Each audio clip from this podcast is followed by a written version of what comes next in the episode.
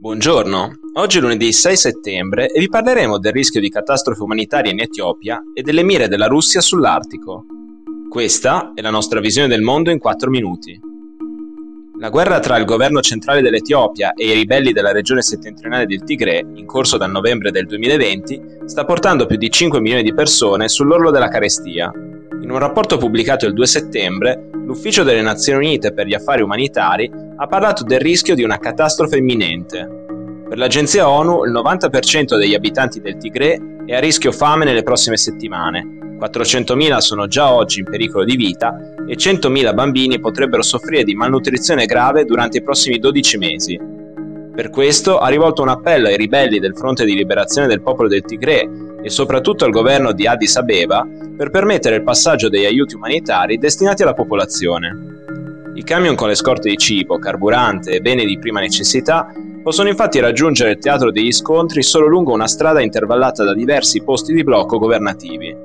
Oltre alla difficoltà logistica, le agenzie umanitarie devono superare diversi ostacoli burocratici imposti dal governo etiope. Bilhense Yum, portavoce del primo ministro etiope Abiy Ahmed Ali, ha però ribattuto che il numero dei posti di blocco è stato ridotto e che i camion di aiuti sono già in arrivo nel Tigrè. La verità dell'ONU è ben diversa. Le scorte di cibo nella regione sarebbero esaurite dal venti agosto e a nessun mezzo è stato consentito l'accesso dopo il ventidue. Inoltre, dopo la conquista della capitale Mekelle da parte dei ribelli a fine giugno, il governo federale ha tagliato anche l'accesso alla rete elettrica, ai trasporti e ai servizi bancari in tutto il Tigrè, aggravando una situazione che peggiora settimana dopo settimana. Giovedì scorso, il vice primo ministro russo Aleksandr Novak ha reso noto che nella regione artica si trovano riserve sottomarine da cento trilioni di metri cubi di gas, oltre a quindici miliardi di tonnellate di petrolio.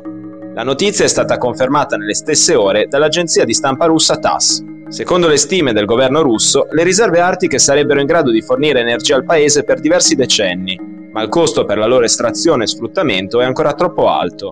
Novak ha quindi chiarito che per ora si tratta di riserve potenziali che verranno usate quando gli altri giacimenti russi si esauriranno. L'Artico è una regione sempre più importante nella strategia di lungo periodo di Mosca. Nel marzo duemilaventi il governo russo ha definito i suoi obiettivi per i prossimi quindici anni nel Vademecum Principi fondamentali della politica dello Stato della Federazione Russa nell'Artico fino al duemilatrentacinque. Il cinque aprile di quest'anno, immagini satellitari hanno rilevato un aumento significativo delle installazioni militari nella zona, con aeroporti, basi navali, porti e piste di atterraggio. Mosca sta infatti ristrutturando e ammodernando le vecchie strutture di epoca sovietica o costruendone di nuove in una serie di punti strategici. L'aumento della presenza militare russa in zone anche molto remote dell'Artico non è però dovuta al controllo dei potenziali giacimenti, quanto della rotta del Mare del Nord. Lo scioglimento dei ghiacci sta infatti rendendo navigabili per periodi sempre più lunghi le acque dell'Artico. Una rotta in grado di collegare l'Europa e la Cina con tempi di navigazione più brevi del quaranta per cento rispetto a quella che oggi attraversa il canale di Suez. Per questo il traffico marittimo nell'area continua a crescere e controllarlo è essenziale nella competizione globale della Russia con Cina e Stati Uniti.